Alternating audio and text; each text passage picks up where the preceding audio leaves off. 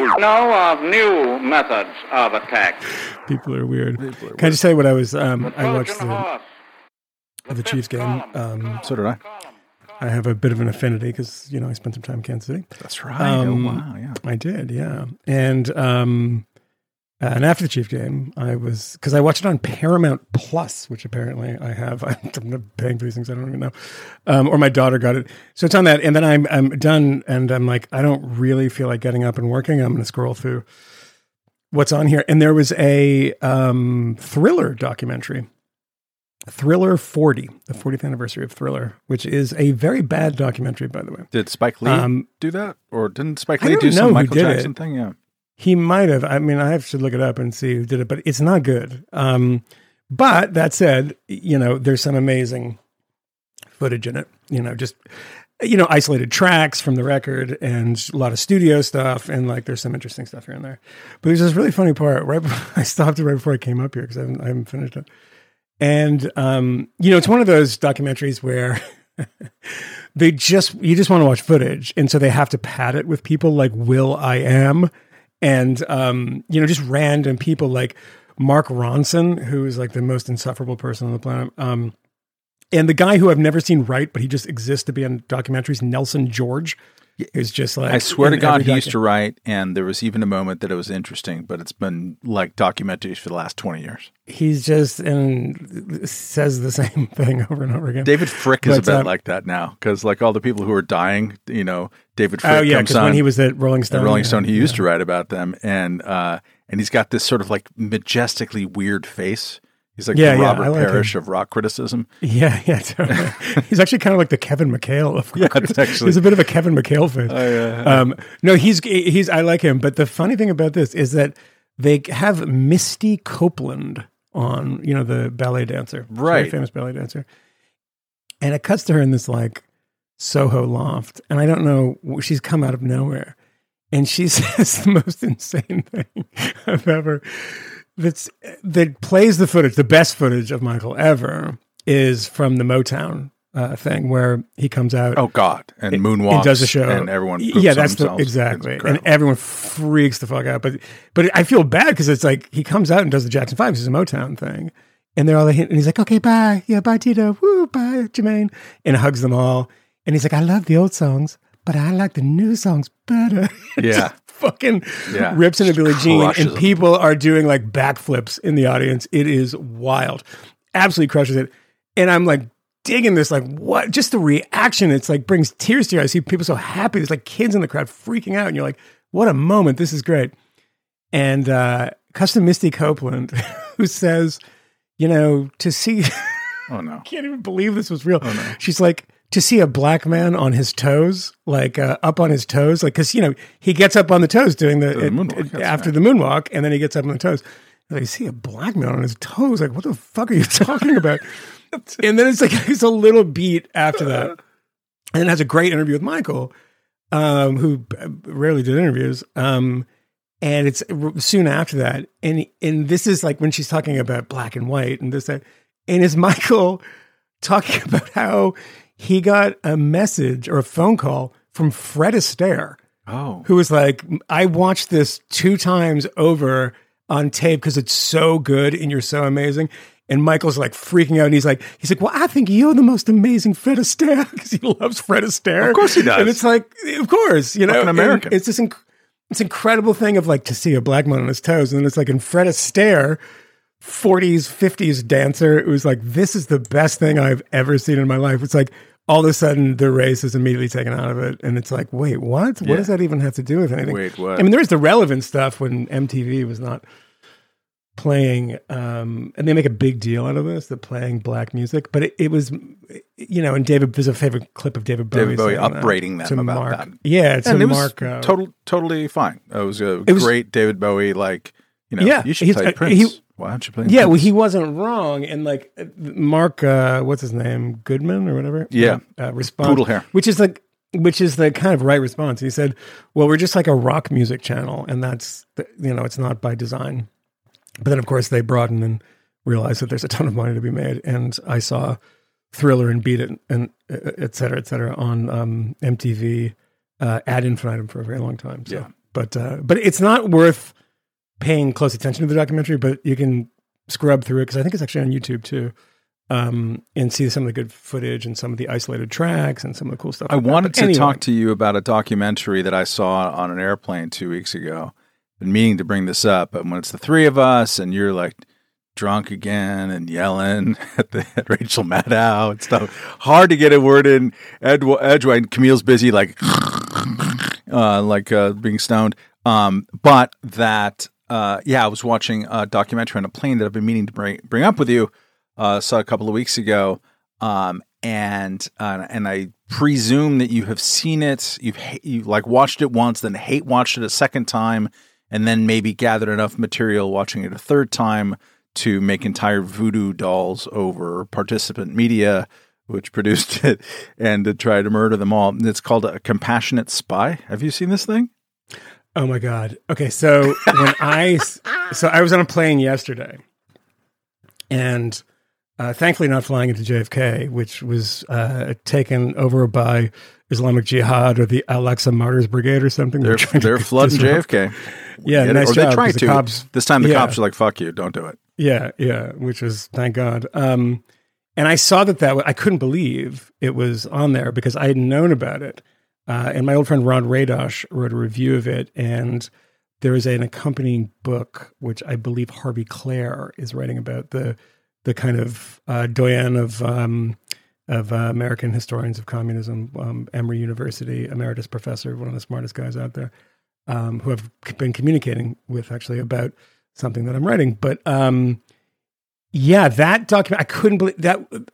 I was in the cinema and I was like, I don't think I can go see it because I know it's going to make me too angry. um, and because it's it's there's two versions of this from back then. Tell tell, is tell tell the kids about the documentary. Uh, so it's yeah. So it's Ted Hall. That's the guy's name. yeah, Teddy Theodore Hall, was who was 18 a years old. 18 years old, At and the he Manhattan was Project. at the Manhattan Project, and he was uncovered um, much later um, than the other spies. Um, not a very well known one, but uh, this documentary I haven't seen, so I can't say you have seen it. It does uh, make the case, according to Ron and people who have seen it, that oh, you know, well, he was just trying to do good. He was compassionate. He was trying to give the Soviet Union access to what the Americans had. To you know, it was all equal at that point. It was, You know, it's literally mind. called a compassionate spy, and his yes. the his idea is that there should be competition over this uh, technology in order to create some kind of mutual deterrence. Otherwise, Mm-hmm. uh, it, it'll be uh, just used as a weapon of war. Yeah, or otherwise known as "I hate America" and I love the Soviet Union. Um, it's a it's a, a ludicrous argument, but uh, lo- look at Ron Radosh's piece about this. I might I can't even remember where he wrote it, but he sent it to me, and I and I wrote. I hadn't talked to him in a while, and I wrote it, wrote him back and said I thought it was it was very good. I mean, Ron's up there in his eighties now and still punching stuff like this out. But uh, yeah, this is an old argument. This was an argument made by a lot of people who didn't totally deny it. I mean, people like Alger Hiss, who I was thinking about the other day, actually, because Alger Hiss was the first big spy case. Not in the not on the Manhattan Project, not an atomic spy, but he was in the State Department. You know, people said famously Richard Nixon made his career exposing Alger Hiss, who was actually exposed by a former communist communist named Whittaker Chambers, who was at that point writing for Time magazine, very elegant, beautiful writer, um, and had a weird. He was just a weird guy in a lot of ways, but a really interesting guy, and an absolutely uh, terrific biography biography about him by um, Sam Tanenhaus. Which, I mean, honestly, if there's any biography I could recommend of that period about that sort of stuff, I would recommend Sam Tanenhaus's book. Um, it's really terrific. And it's a fairly sympathetic portrait of him. Most people on Sam's side of the aisle are not terribly sympathetic to, to Chambers. But his I was thinking about the other day because it is now known, uh, but without beyond a shadow of a doubt, there are real, there are always a couple of holdouts, and there's a couple of pretty aggressive holdouts that he was in fact a spy. And he went to his deathbed saying that he wasn't, and that it was all made up. And the detail that's provided by Chambers and a guy named Noel Field, who um, was a spy who escaped from to Hungary, and then in some of the madness in communist Hungary, it was actually arrested and accused in a Stalinist way of being a part of a conspiracy. And after the fall of the wall, we got the um, the transcripts of that interrogation in which he talks about Hiss as a spy, um, and he would know, right? So uh, I watched an interview, a British interview from the '70s, and Hiss is just talking about how, yeah, I'm totally innocent, and and you know, it's like a complete, it's completely crazy.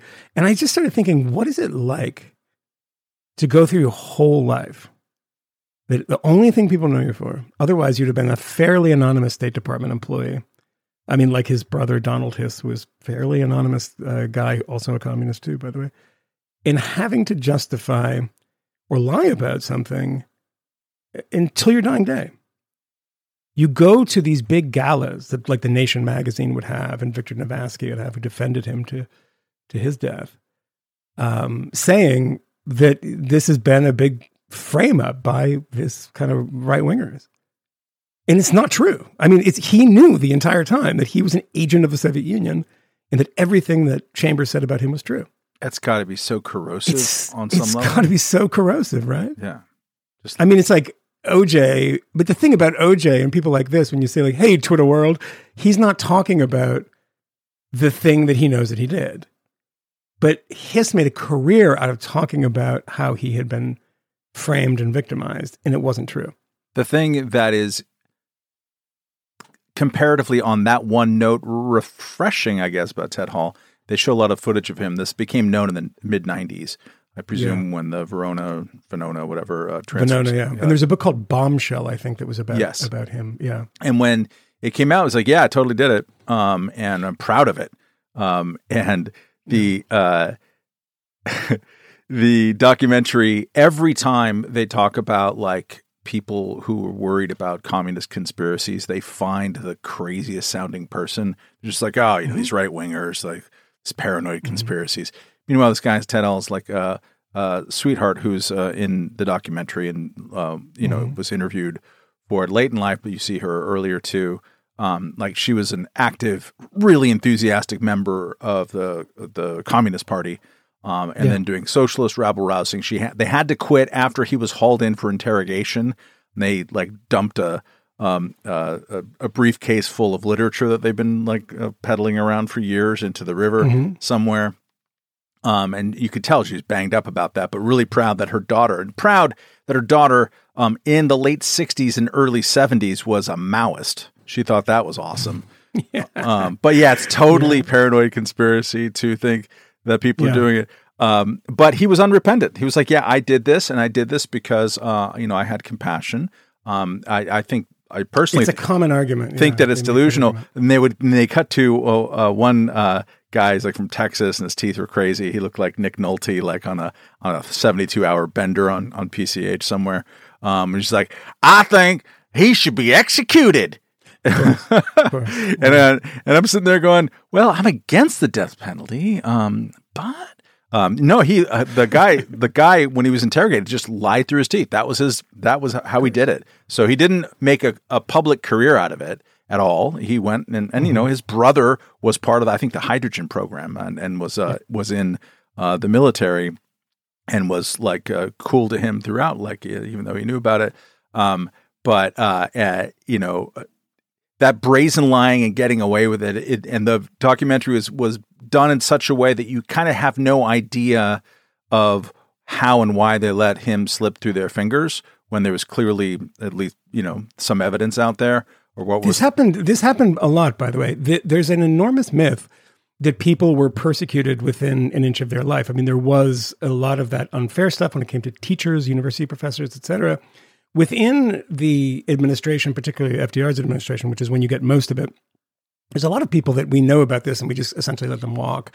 We don't really say much about it. It doesn't really, you know, I mean, Hiss goes to prison, right? But Hiss goes to prison for perjury. He doesn't go to prison for spying. And that's pretty common that there's nobody who really spends a lot of time in prison. And, you know, um, we got an email. I, I don't read a lot. You, you send certain ones, and there's an email from some asshole uh, being an asshole, uh, which I weirdly responded to. I never respond to these things, but uh, there's one part of it. He said, "You know, you're making fun of Rachel Maddow, like you're teasing this thing you're writing. Just fucking do it." It's like, first of all, buddy, not all of us have a lot of time in the day to send emails to people they don't know. So apparently you have a lot of time and I don't. But I've been trying to manage about a million different things. And this has actually turned into kind of a book length uh, thing at this point. But one of the things during it, when I was thinking about this, um, was you know her talking about oh there's Nazis and they're just they're not they could overthrow the government. It's just like what happened on January 6th in the 1930s and 40s. It's just absolutely untrue and completely overblown. But the other side is true that there were tons of communists in, in government, and it's that truth has been replaced by a narrative of McCarthyism run amok. And I wrote a piece for Reason a long time ago about how poisonous and terrible McCarthy was, and that is true, and I believe that. And uh, but it doesn't mean that there wasn't an enormous number of people. How many spies did the Americans have in the Soviet Union? Very few. I mean, there were Soviets who, who, you know, sometimes ideological, sometimes for, you know, financial reasons, ideological spies. I decided to do something. I think I can't find anything like this. I just sort of started to write it down. Like just thinking of people like, and, you know, people I'd come across who were in the United States government who spied for the Soviet Union. And who would those be? Um, if you will allow me about a minute, just yeah. give me a minute. Yeah. I won't go through the whole thing, but just just going to give you people can look at these people. Just it's an idea of what was actually going on. Um, George Shaw Wheeler, unrelated to David Niven Wheeler, Harry Dexter White, Maurice Halperin, John Abt, Philip Keeney, Lauchlin Currie, William Remington, Duncan Lee, Lawrence Duggan, Franz Neumann, Victor Perlo, who were in the Perlo group, George Koval, Nathan Silvermaster ran the Silvermaster group, Charles Kramer, Alger Hiss, Donald Hiss, Henry Collins, Julius Rosenberg, Solomon Adler, Bella Gold, Sonia Gold, Harry Gold, William Taylor, Frank Coe, David Greenglass, um, William Ludwig Ullman, who I wasn't familiar with, uh, Julian Wadleigh, Noel Field, Joel Barr, Harry Magdoff, Nathan Witt, William Perl, Klaus Fuchs, Theodore Hall, Morton Sobell, Judith Copeland. There's another page, so I'm going to leave it there. Those were people that worked in the United States government and were spying for the Soviet Union, Joseph Stalin. Uh, in every one of those cases, it's Joseph Stalin, one of the ma- biggest mass murderers of the 20th century. Um, and that's a lot. And whose murders people. And I, I, I, I, hate to always bring this up, but it's also true. Um, his murderousness was not unknown in 1940. That's a lie. Yeah, um, it was not unknown at all. It was it was no. talked about in the widely popular known. press. Um, widely known. George Kennan, the author of the famous X uh, essay and the shaper of post World War II American foreign policy, had was an ambassador there, had popularized writings about the famine in Ukraine and uh, and other things. This was widely known. Um, there's a moment yeah. in in the uh, documentary. Um, which and I, I didn't know anything about it. I didn't know anything about the story or about the the treatment of it. And you know, it was a sort of a sweet old couple looking back at their secret giving time. And I'm I, I I'm always interested in Manhattan Project stuff because it's you know math and fun, mm-hmm. patriotism, bombs, uh, and uh, and then you realize that this kind of sweet old lefty lady, she was sort of talking about how hey you know we're all everyone thought that the Soviet Union was pretty cool in the 40s. Like there was this uh, popular movie that came out um, and uh, everyone thought was totally fine. It was called Mission to Moscow, and so uh, you know everyone, a fifth column listener here, like you hear the needle scratch go, and like you know the seventy five times Michael has mentioned this. I had never, yeah. I had never seen an excerpt of it, and they went and played like two minutes of Mission from to- the trial, right? From the trial, because there was a, a, whole part of that movie, um, which was Michael Curtiz, by the way, who who directed Casablanca about the show trials. The yeah, no, brutal, they didn't. They didn't show that part because it's insane. They're like they're guilty in the movie. It's incredible. They it's incredible. they should just show like uh like uh because it's based on I guess the uh the U.S. ambassador, not George Kennan. Yes. Um, and like how he goes to the countryside and and say yeah. and like his wife like meets up a woman like say I thought you were all peasants but in fact you're very yeah, liberated yeah. women. Uh, yes, we are. Ha Your ideas about us are maybe need updating in the new times. Like what the fuck? And I don't know why I'm doing Triumph the Insult comic dog now, but um, uh, it's it like there's no way that you can watch it. I swear, like anyone try the most the most like lefty, it's, ins- it's commie simp listener, and I and I say that out of love uh, of this podcast. go watch it and try to last five seconds without going like dude that is some of the most ridiculous It's propaganda insane. i've ever seen like it's laugh out loud horrible And this is, by the way, 1943. It's not as if it's, I mean, even during the Ukrainian famine and people like Gareth Jones, who Agnieszka Holland made her movie Mr. Jones about. I guess Yeah. that was recently. Um, which i haven't couple- seen we should years uh, ago. little- Yeah, um, but Mission to Moscow is um, uh, Joseph Davies, who is the the American ambassador, who's in the movie at the beginning. Yeah. It starts with him sitting in camera going, I never thought I'd be sitting in a Hollywood film. I'm just an ambassador. Yeah. And it's like this thing about like, but what you know about Stalin's Russia might be wrong. And Yeah. then they proceed to tell you that everybody in the show Taras was guilty.